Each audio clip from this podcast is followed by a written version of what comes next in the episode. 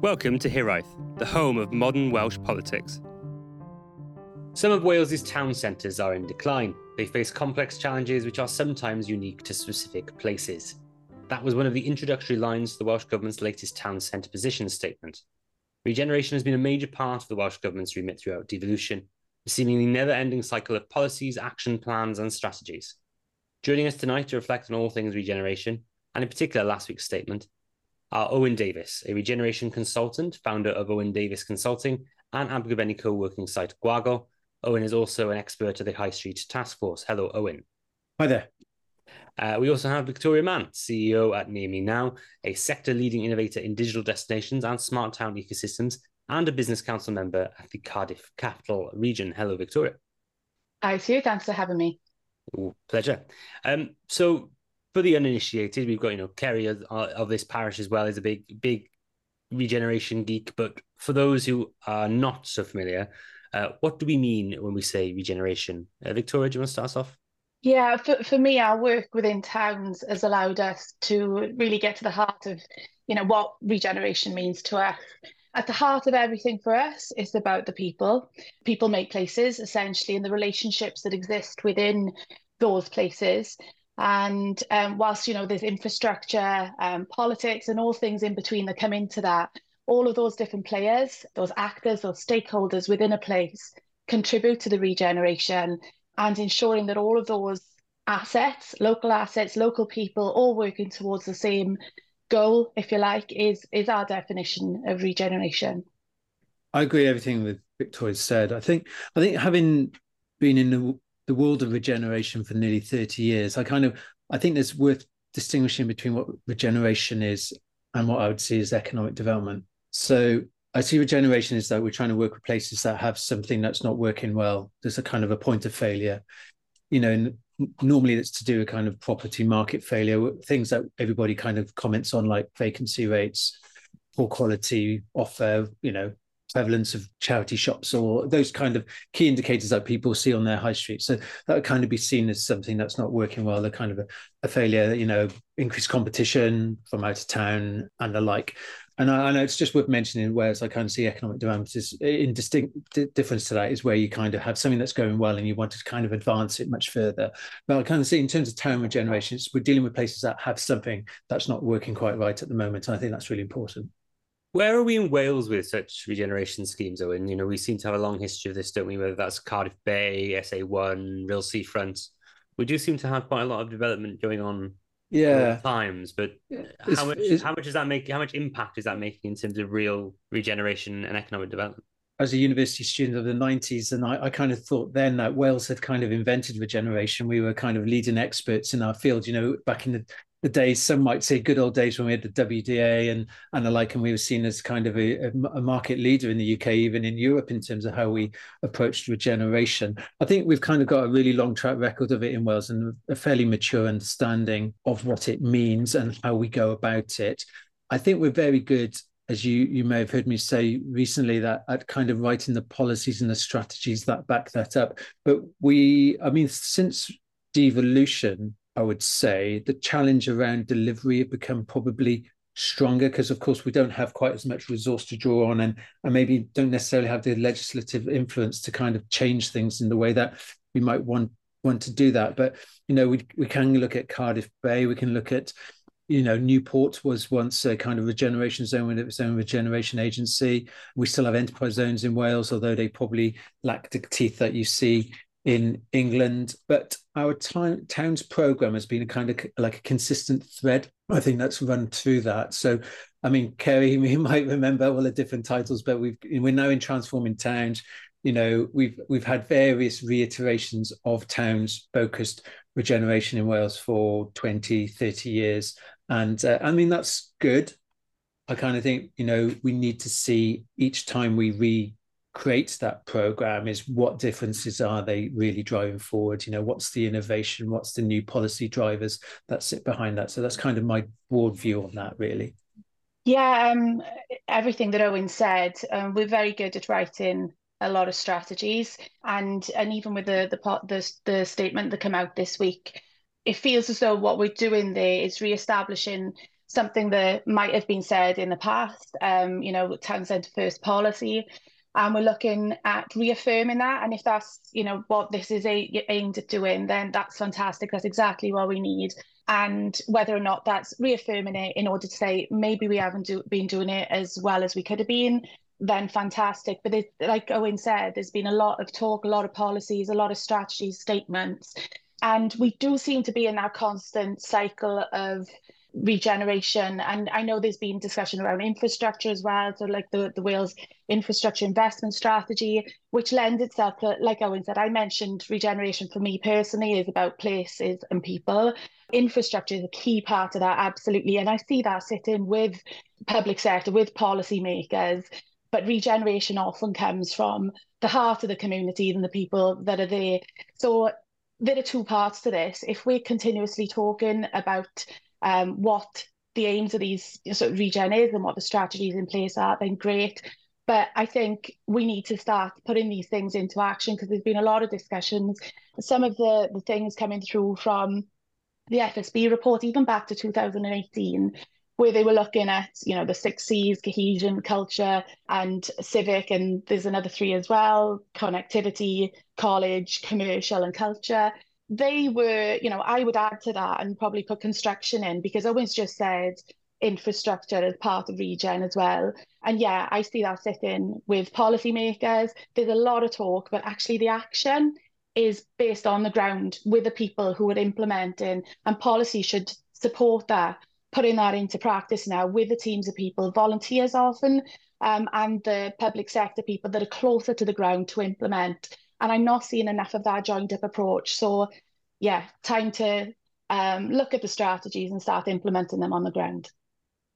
Uh, and you just summed up an awful lot of my career in regeneration there, Victoria. we do a lot of strategy. We do do a lot of delivery, but um, I think a lot of people would agree with that. We we need to do more rather than just talk about it. And just as a geek, Owen, you mentioned about we seem to always do regeneration. And in one of the pieces of work I once did, the first example of regeneration I could find in Wales was in Merthyr in 1790, believe it or not. So we have a long history of regeneration in Wales. Was but that you personally, Kerry? It was it was an earlier job, Matt. Yeah. Oh, you youngsters. um, okay. We seem to produce a lot of those documents, Victoria, as you just mentioned, and last week's night announcement is the latest in a long line of those well-meaning documents. I'm not sure if you're familiar enough with it yet to, to tell us the main points that came out of that. Have you and have you or Owen looked at it in enough detail to pull those out? Well, I, I have. It's kind of something I've been doing today because I'm I'm kind of re- helping to regenerate some towns in Mid Wales, some that are very close to you, uh, Kerry Talgarth. I'm going to start working in fairly soon, so um, I'm sure you'll be able to give me some amazing insights to to that well, um, tiny town. For anyone, so. for anyone local in Talgarth, we'll ask you what is going to happen to the Mid Wales Asylum, which has been derelict for the best part of 25 years. And it's a fantastic building. We can talk yeah. about this off air. No, I know, I know. I've got my big boots on ready for tomorrow, so I'm going to be trouncing around that area. I've been already told I need to prepare myself for that. But um, I, I yeah, I, I, was looking at it today. Actually, I had to do this for for the kind of the day job. But um, what I've, we've done um, from our, our project point of view is we kind of pulled out from the policy statement what we think are like the research questions that we need to ask ourselves when we're looking at towns. So things like there's fairly clear kind of observations in the policy statement about what's happened with the shift with of things out of town. Now we all know of out of town retail developments, don't we? They've been around for 20 years and the policy's gradually been tightening up on that. But it's kind of to what extent of kind of civic and service functions relocated. So I'm really interested because I've seen this in a number of places where we're working, where you can see that kind of urgency to kind of preserve your library, for example, has meant that it's kind of had to be relocated to another building, which is usually where there's kind of a day-to-day use and a kind of a way of sustaining it. And they can, in most cases, be like schools and stuff. So we can see that happening. Now that's a real big policy challenge and a, and a financial challenge for local authorities, isn't it? About keeping a service, but maybe it has to move out of town. So I kind of see Welsh government kind of pointing the finger here and saying, "Is this the right thing that's happening?" But you know, is there the money there to back this up to kind of say, look, if you make a positive decision around keeping your services in town centres, can we give you an extra premium to maintain that service there, you know, or or is it about you know needs must and the like? So we can see some of that. I also find it quite interesting that they refer to some that I'm quite fond of, fond of as an issue is this idea around property issues that you know our town centres. I you I always say you know most cases, almost all cases, the public sector don't own the town the town is actually owned by a fragmented array of private individuals who own individual properties and buildings. And, and in most cases, they are local, kind of grounded individuals, have a real vested interest in the future prosperity of their town. But we also know that there can be, in some cases, really problem properties, maybe large number of them, where their absentee landlords, you know, don't have their roots in the ground and really don't see uh, we don't see them involved in in regeneration. So Welsh Government kind of flagged that up, which I think is fairly useful. There's a lot of stuff there that I think we probably all kind of buy into around people and movement, around the accessibility of our towns. You know, people can get to towns easily if they can walk and cycle. Then these are great advantages for town centres. But what was quite interesting, another kind of policy kind of driver behind that was this kind of reinvention of kind of regional transport planning, which we kind of had uh, in Wales really maturely for a while, and it kind of sort of kind of sort of uh, lost its kind of focus. And I see I can see some of that coming back. And then there's a really interesting thing in there about climate and a natural emergency. So there's a really clear statement in there about is your town centre at risk of flooding? Have you got sufficient flood defences to enable the town to grow and develop? I'm sure there's going to be some fairly interesting conversations around places that have been calling for fairly expensive flood defence schemes over many years that haven't had them and they'll be making the regeneration case well we need this for our future of our high streets. So i think that's going to be quite interesting as well. And then something that victoria's mentioned which i think is absolutely key and critical to this the local capacity to deliver. They make a really clear statement don't they about who's involved how well is it going and is there a need for a stronger partnership? And we all know that that is absolutely key to how town centres grow and develop. So those are kind of the key areas that I saw jumping out at me from the policy statement, which I can't argue with, but I kind of think they could have gone a lot further. And I don't know if you want to talk about the gaps now, but maybe we can come on to that in the future. But I kind of think there's some really obvious things that could have been in there that aren't at the moment. I will come back to the gaps, but Victoria, I think Owen did a really good summary for us there. It shows he definitely is reading what Welsh Government are putting out. was, was, there anything in particular which stood out for you from what was put out last week? Yeah, um, I'm sort of going to reiterate some of the stuff that Owen said, but I'll add a little bit of a, a different slant on that. So, in terms of the the out of town retail centres, um, I, Owen used the phrase a little bit of finger pointing. Um, and they talk a little bit about private sector, looking at the areas that are more commercially viable for them. Um, I think there should be a shared responsibility here because they wouldn't be placed out of town if there wasn't, you know, if planning didn't allow for that. We are where we are.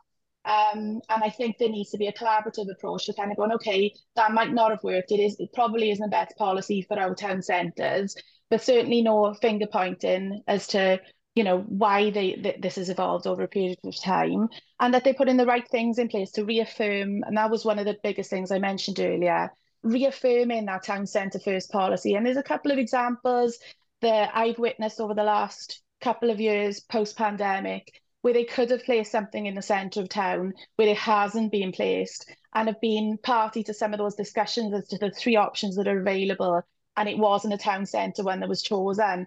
That was actually a Welsh Government building as well. So I'm looking at that going, okay, is this them taking it, you know, reflecting on their own activity, which is great. Every, you know, sometimes it's about sticking your hand up and saying, maybe we weren't, we weren't doing this to the best of our ability and good on them for reaffirming that. Um, so that message is then delivered to, to everyone within planning and within those institutions to make sure that it's you know, delivered in our way. So a reaffirmation is is very welcomed. And then the gaps in delivery. This is something very close to my heart.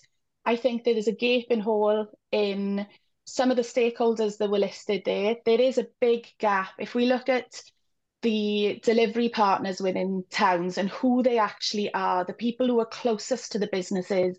So I always look at public sector down to say your economic team within a local council they're responsible for multiple towns.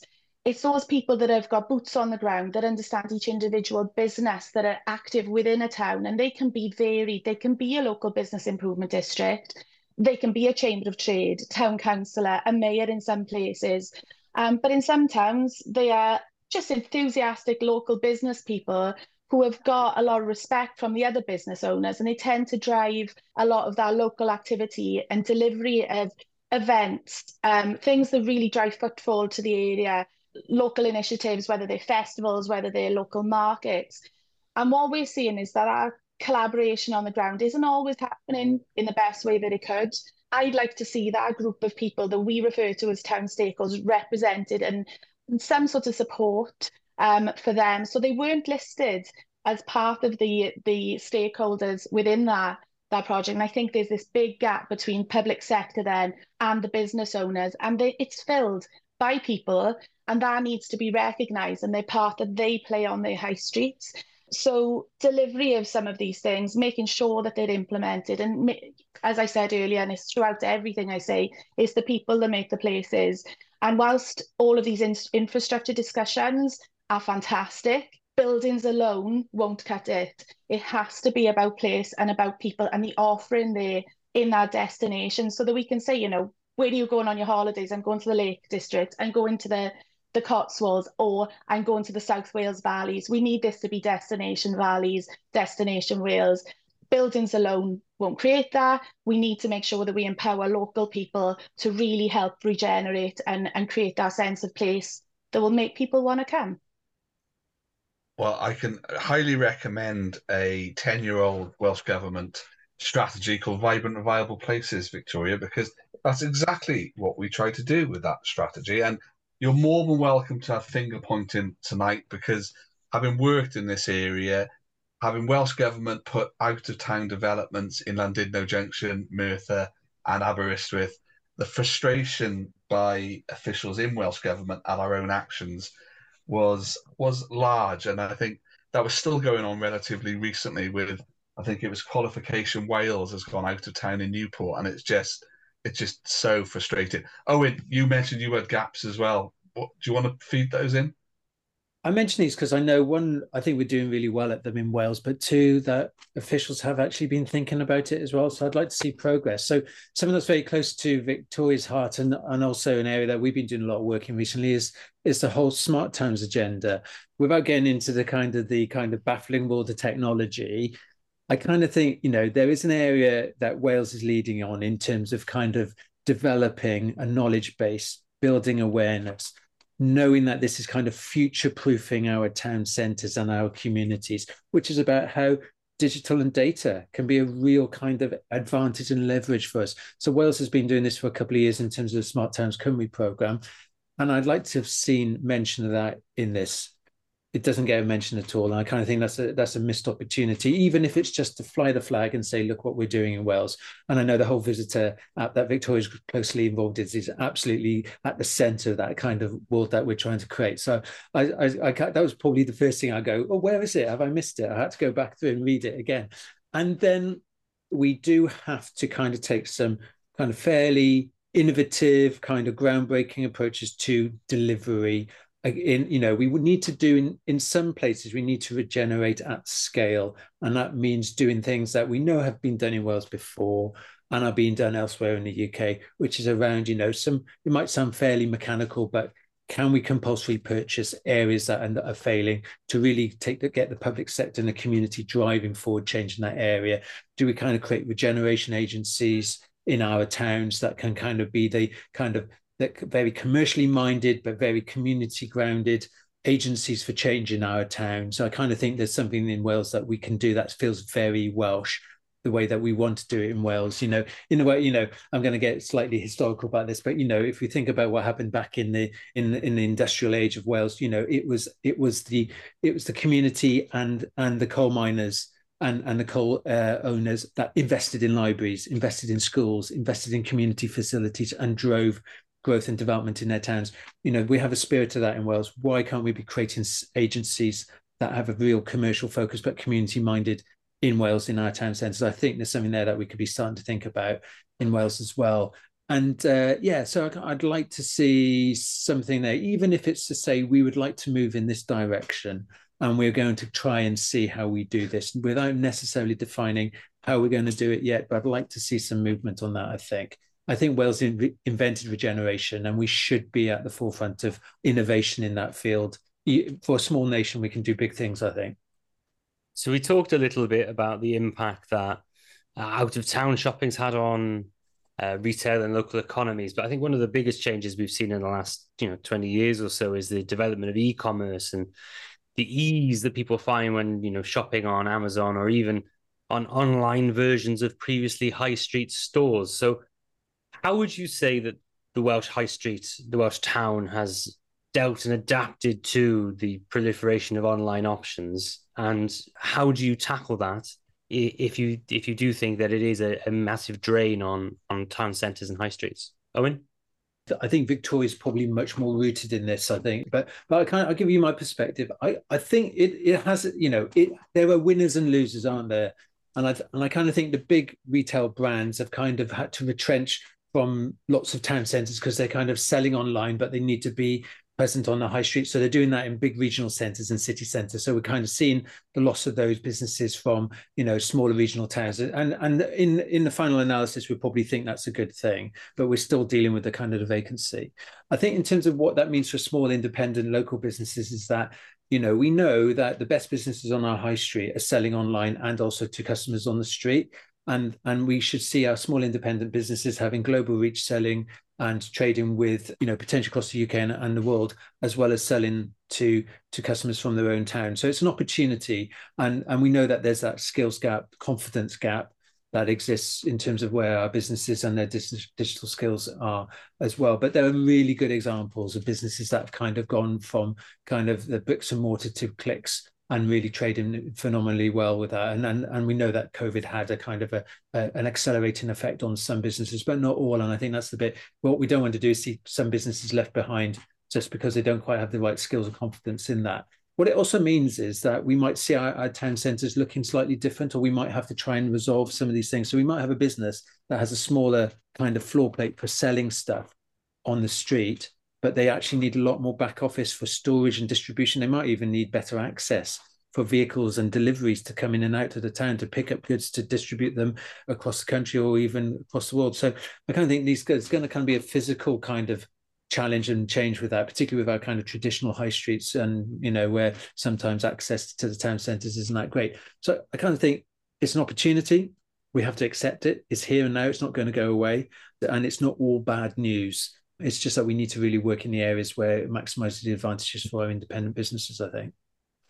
Yeah, everything Owen said, um, and and a little bit more from our perspective as well. Whilst you've got businesses that we encourage to trade both in bricks and mortar and online, um, my argument there would be, you know, if if if there is no incentive for them to have a bricks and mortar business, um, then you know, where's what's stopping them from then trading from a local industrial estate and actually, um, you know, managing their logistics maybe more effectively. Um, there are some great examples of some blended approaches to that. Um, Seren Bach up in Treorchy, um, Andrew Berry up in um, as well, who's a, a, a jeweler and he's got his own YouTube channel as well. Now, from the research that we did with um, as part of our Welsh Government project, we were looking at this as a as a particular challenge, if you like, for high streets and how high streets themselves are digitally marketed. And from what we experienced, only around about 20% of businesses on a high street actually want to um, actually have products that they can actually trade online. So if you go into a small homeware store, um, if you go into a local pharmacy, um, if you go into a local giftware shop, their products are so, they have such an array of products that actually managing those and having some sort of the electronic inventory for them to be able to manage all of that is really beyond the digital needs that they actually have. So there's a balance between having that bricks and mortar business, being able to have a lot of products that make it interesting for people to come in and products that people want, and having the staff and the resources to manage that. So the, I always equate it to, you know, you're not going to expect your greengrocer to put a barcode on all of his tomatoes, for example. And one pharmacy that we were working with, when we talked to them about electronic inventories, they kind of said, take a look around. There was a, an array of different gifts there in readiness for Christmas. And they said, to get a member of staff to go around and actually manage these stock levels so that we can trade online as well would be a huge challenge. And then you've got the likes of um, Serenfach, an amazing gift store um, for babies within Treorchy, all locally produced. You know, they're promoted locally, they've got a great online presence. And when we talk to them about their uh, electronic needs and e commerce needs, because of the tailor made approach and the bespoke element to their product, they really wanted that personal relationship with their customers as well, that e commerce alone often can't deliver. And local florists are telling us the same. So we understand naturally, as everyone here does, that a destination and a place isn't just about the retail element. And if we focus too much on e commerce, it can be a little bit about that. E commerce will also encourage those small businesses to stand on their own, to work in silos, someone sitting at home on a sofa visiting one e commerce platform. So, if we are going down the route of e commerce for a destination, you need to be able to shop your entire town in one basket. And that, that's part of what we've been working towards there as well. And another thing that came out of the, the discussions and our research was, you know, taking a look at some of these big players naturally Google if you want to search for something, you search for flowers in Treorchy, and naturally Interflora is the one that sort of comes top of that of that search. We accept that. We accept that our search engines are promoting our destinations and what's available and selling that spot at the top to the highest bidder. We also accept that each individual business has a Facebook page. A lot of us know that all of that content, or 95% of it, is lost to the ether and people don't see it yet we're asking these small businesses to create all of this content that is then lost as well.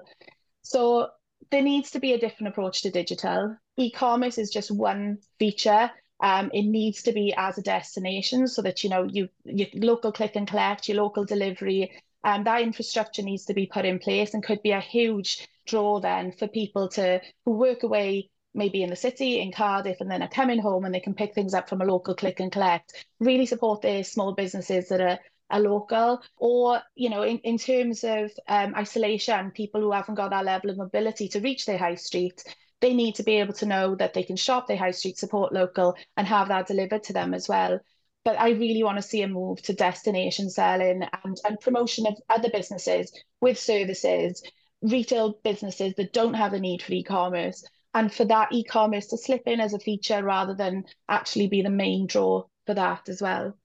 Owen, I'm intrigued on your thoughts on on how we square the circle between the sort of direction of travel we've got at the minute with town centre planning, which tends to be get the cars out of them, more active travel, more pedestrianisation. How do we square the circle with making places pleasant to be, but also have it so that the build the businesses that are there presently can trade and you know the, infrastructure surrounding them that enables them to be thriving businesses?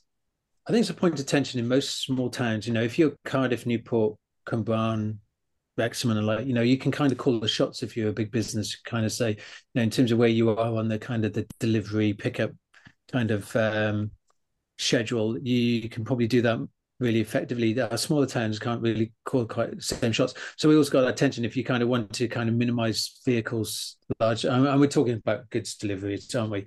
Rather than through traffic. But um, if you want to minimize those in your town centres, you know, there's a practical reaction, a reality to this. Uh, you know, some businesses need to get things distributed, and that delivery might be at twelve o'clock. So it is because you know we've got historic towns, not really fit for purpose in terms of the way that transport distribution works these days. So yeah, each town we need to kind of design their own solutions. You know, been doing some work in Builth Wells recently. Kerry, you'll know it very well. I actually remarkable town holding up really, really well. I had the most awful experience with the amount of traffic that went through the town centre. I mean, the air quality was really quite noticeable. Uh, but at the same time, you look at the shops and you go, I want to spend time here. There's some really nice things to do here, but the traffic going through, and that's just the reality of the way that Builth Wells is. Is you know, you know, the solutions to that are enormously expensive, but there must there's ways of mitigating that to be resolved. I think, but just use that as one example. You know. I want to also talk just a bit, a bit about the brass tacks it all, really. So, one of the best tools available to local government, to Welsh government, is sort of the work the work they do with rates and non-domestic rates, making it so that the businesses are, you know, viable. Don't have to, you know, the businesses that aren't making money don't have to also pay this huge burden in non-domestic rates. Do you think that Wales is adequately using all the sort of fiscal and financial levers we have available to us to support businesses into town centres? And do you think there's more that could be done? Victoria, so you're, you're shaking your head, so I'm going to go straight to you. Yeah, um, these haven't been reviewed properly since before the advent of e-commerce, and you know why why should the online giants actually benefit when our small businesses are actually contributing to society a lot more by being the beating heart of communities. So I would like to see that. What what the answer is to that, um, I don't know. When you say you know what levers they can actually pull, there needs to be a consideration of of rates of those online businesses and online trading. Um, and whilst they're fantastic for the economy, you know the consideration of the, the detriment of our our places should be considered there as well. Oh, and we've seen a lot recently from the Welsh government talking about potentially in the future moving away from using council tax and non-domestic rates, but moving to a system of land value tax. What kind of impact do you think that would have on, on businesses? Are, are businesses right to be a bit trepidatious about this change, or do you think it may eventually benefit them? I think businesses will be cautious about change, but I think I think there's probably a consensus amongst businesses and politicians that the current system isn't fit for purpose either. I think it's a little bit like the experience we had with changing um, from uh, household rates to council tax, which had the poll tax in between. There's going to be a real kind of tension around change because there's going to be winners and losers, and it will be based on kind of some sort of sense of revaluation of what our commercial property in our town centres offer. I've kind of been witness to conversations that the ATCM have been um, developing ideas that they're pitching to UK government on this, and and they're also kind of saying, "Blimey, you know, this is really hard. You know, whatever solution we devise is going to going to be really challenging to to get political buy-in and for the business and private sector to buy in too." So. I think that's why we've had inertia on business rates because everyone agrees it's rubbish, but the alternative is going to be really difficult to deliver. Um, we need to capture um, the online spend element of business growth and investment. So how do we do that? And is it based on some kind of trading turnover performance based? I kind of think there is an incentive in any kind of taxation system if it's based on sales and performance as opposed to what the building is around you and how much that might be worth because we know that has bears no relationship to the P&L of any business on the high street so I think it's it's one that really does need properly. And we know, and didn't we? We had a review of business rates in Wales done by a range of experts five, six years ago, maybe. We're now going through. We're just going through another consultation in Wales on business rates. I'd like, you know, I think we need to put some ideas out there to test and challenge, don't we? You know, for them to be scrutinised and then for people to come up with alternatives. At the moment, there is no kind of alternative being put out there to kind of say this is what it might look like. What do you think? So you're sort of touching on it, but I wanted to ask directly. Obviously, this probably wouldn't be in the gift to the Welsh government, but are we talking about the creation of an online sales tax as essentially that sort of tries to level the playing field between online and um, sort of bricks and mortar retailers? I think there has to be some kind of fiscal measure like that eventually.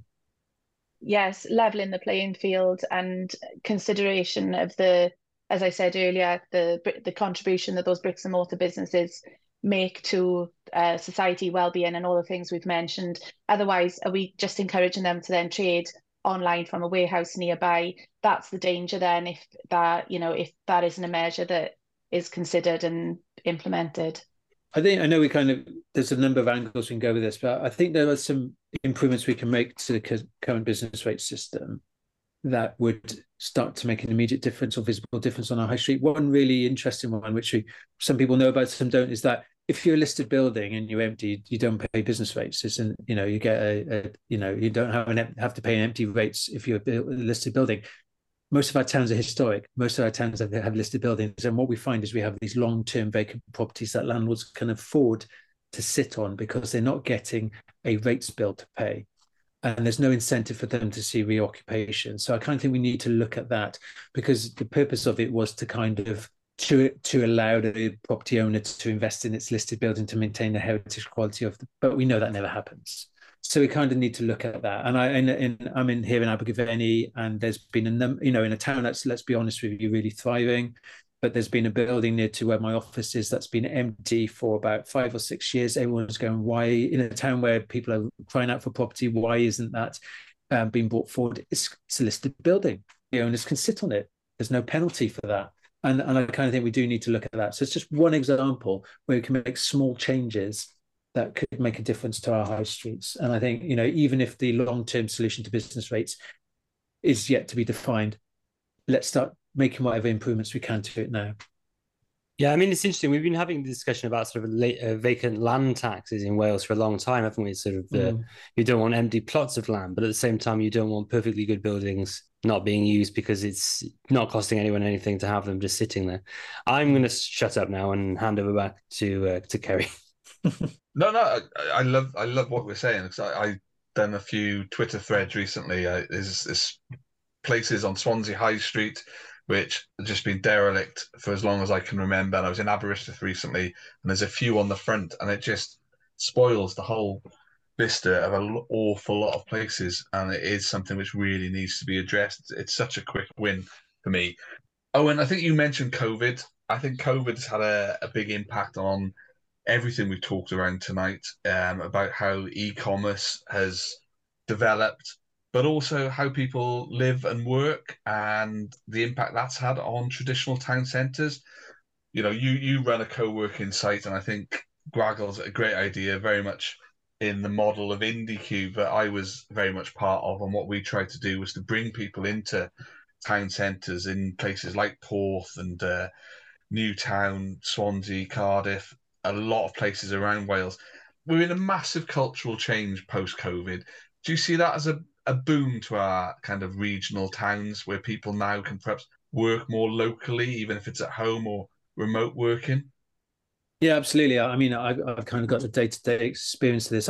I, you know, I, I set up a my it was my side project which I set up the year before COVID, and we just celebrated our first twelve months, and we had our first lockdown. So I kind of got experience of before and now after.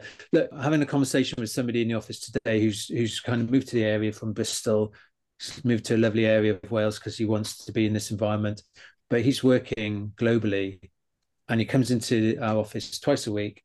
And today he bought some carpets from the carpet shop in town because he could go there at lunchtime and order them whereas he might have gone somewhere else and it's all of those kind of little anecdotes that come up every day in our office where somebody like we've got a lady comes in every wednesday and she comes in she says this is my chore day. I go go to the post office. I go to i go and top up here and i go my car goes into the garage and stuff. And now the, the routine of being able to work in town in an environment which is kind of pleasant it's convenient and they can kind of do those kind of the things that they'd have to cram in on a saturday morning is really appealing. And most of our users are kind of working blended. You know, they're kind of work a couple of days from home. They may have to travel to somewhere for work with an office, and then they want to come into the town centre one or two days a week. So that, that's been a real, real eye opener to me. I kind of knew it. I knew it existed, but uh, I see it um, on a daily basis. So if you're the town where people want to live and they have the chance to work in, you know, globally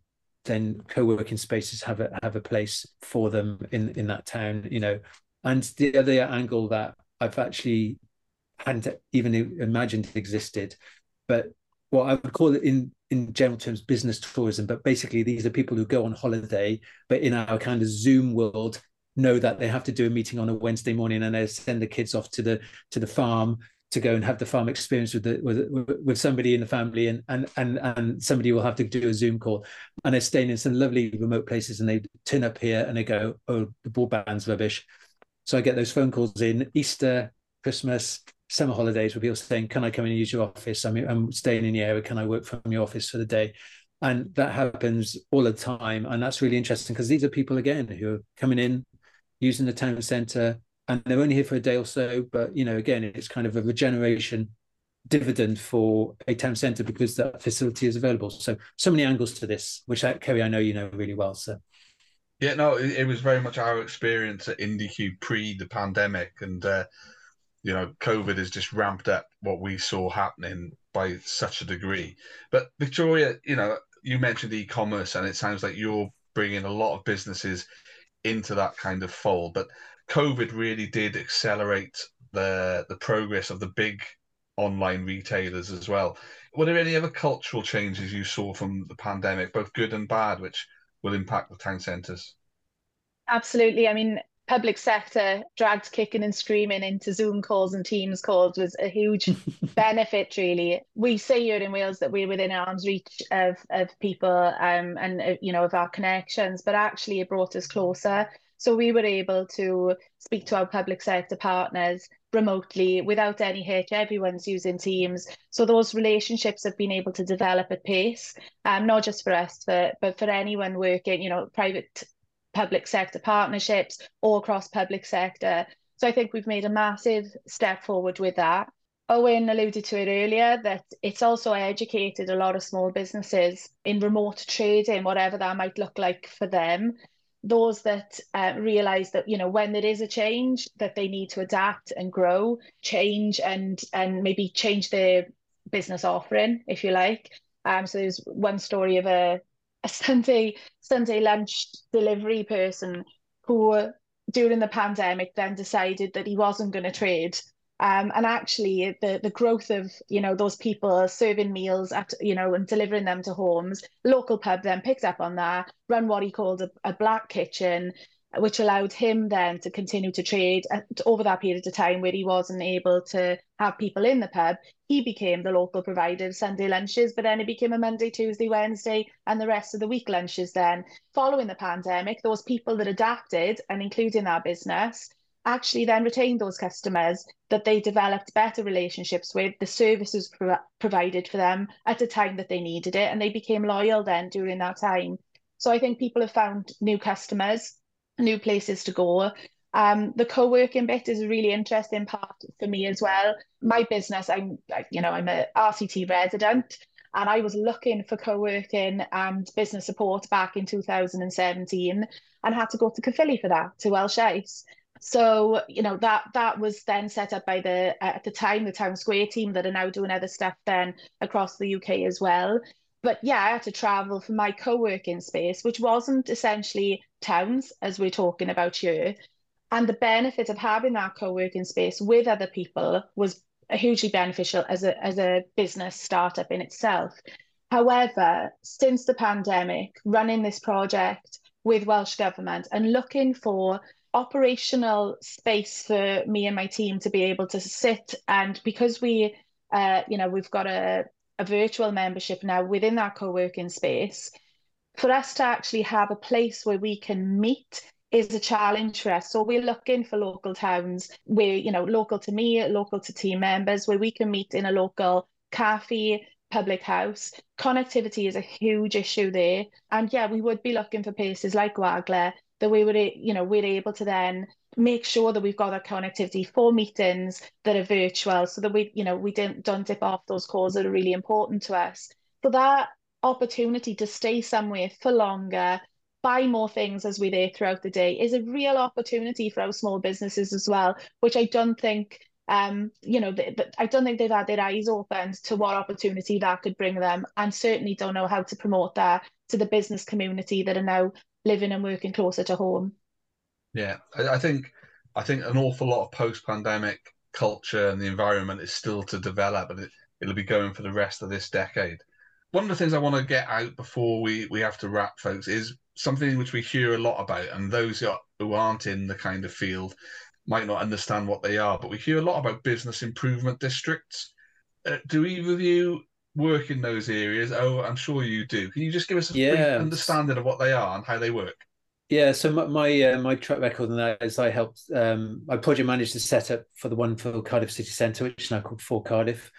Currently working on the feasibility of one in Wrexham, um, and have been involved in one that established in Prestatyn uh, several years ago, and have been involved in various feasibilities uh, in Wales on and across um, England as well. So, so and, and uh, I work with a company called Mosaic Partnership on on these projects as a kind of a, a supporting hand. So a lot of knowledge. I think uh, the best way to kind of describe a business improvement district is is kind of and, and let's you know these do not have to be just in town centres, but it could be anywhere where businesses are kind of concentrated. So they more commonly town and city centres and industrial areas as well. But you basically you kind of identify an area and you say to those businesses, what improvements do you think need to be made in your area that you're willing to help pay for?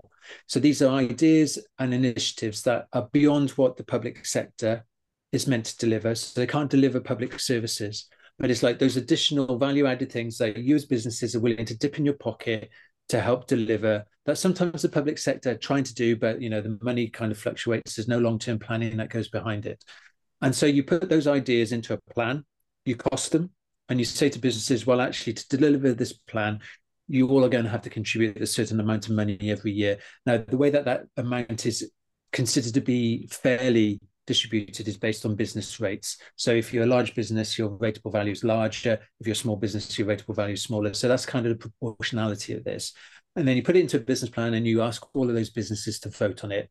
If more businesses vote yes than no, and the number of businesses that vote yes are, are a larger proportion of the business rates, then it goes ahead. And it goes ahead for five years, doesn't last forever. And businesses get the chance at the end of the first five years to say, do we want to do this again? So that's it in a nutshell. Um, there's about 200 maybe or more in the UK.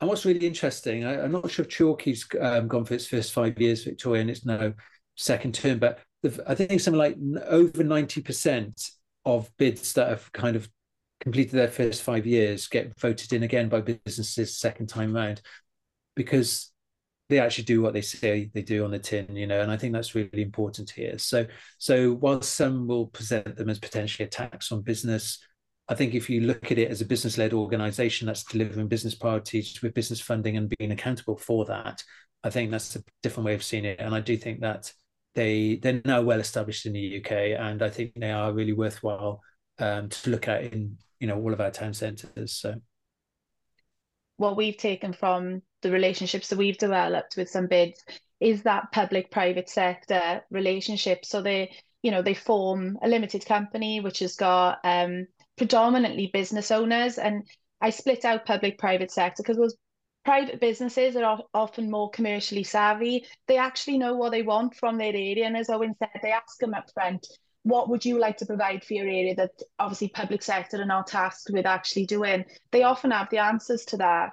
And by them sitting as part of a board on the public uh, on the, the private limited company, whilst having representation from the local public sector, that relationships allows the private sector to develop that and, and operate that business improvement district whilst ensuring that those those strings can be pulled of public sector when support is needed.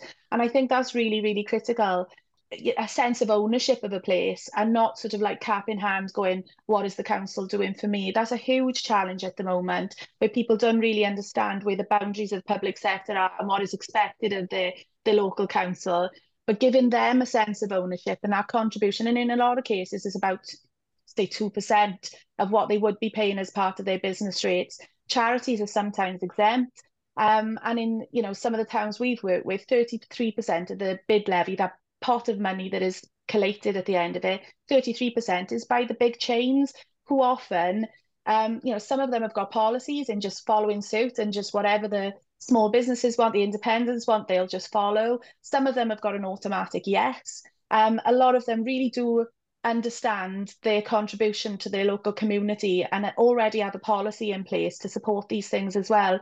So whilst it is a small tax on um, an increment on their tax to some of these independents. Some are exempt because of the size of their business, and it's usually the big anchor institutions that are contributing the majority of that. So we've seen some real positive noise when it's done properly, and and you know some of the the towns that Owen has mentioned, they they really are working well, and that they are implemented in a way that is positive in those areas.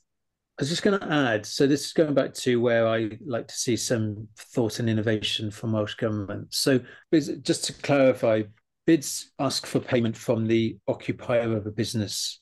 So it's the it's the shop, it's the it's the service deliverer, it's the kind of the pe- person who's earning a living. And uh, but we we have seen in England property owner bids. So the difference is, is that you levy a cost on the owner of the building, not the occupier and this is often done where you already have an existing bid in place. And that's a mechanism by drawing in those property owners. And so the the plan that might be delivered in in parallel with one that is about you know marketing promotion safe, clean, and, and green town centres that most bids kind of focus on is maybe something that's got a much more stronger property drive. Now that needs a bit of legislation in Wales for us to do that, but we're not looking at that at the moment that I'm aware of. But that will address one of the issues that's raised in the policy statement about fragmented ownership, absentee landlords, because if you have a property owner's bid, you draw all of those in. So we know there's mechanisms in place. They've already been used in places in England. We could be thinking about doing that here in Wales. And I kind of would like to see at least some kind of conversations around that, because I think that's where we need to be thinking going forward, you know. I just want to say thank you both uh, so much for coming on the, the show this evening. But before you go, I do have one you know, very easy, not at all content- contentious question at all. But um, so much in the last few years has been made of the UK government's levelling up agenda.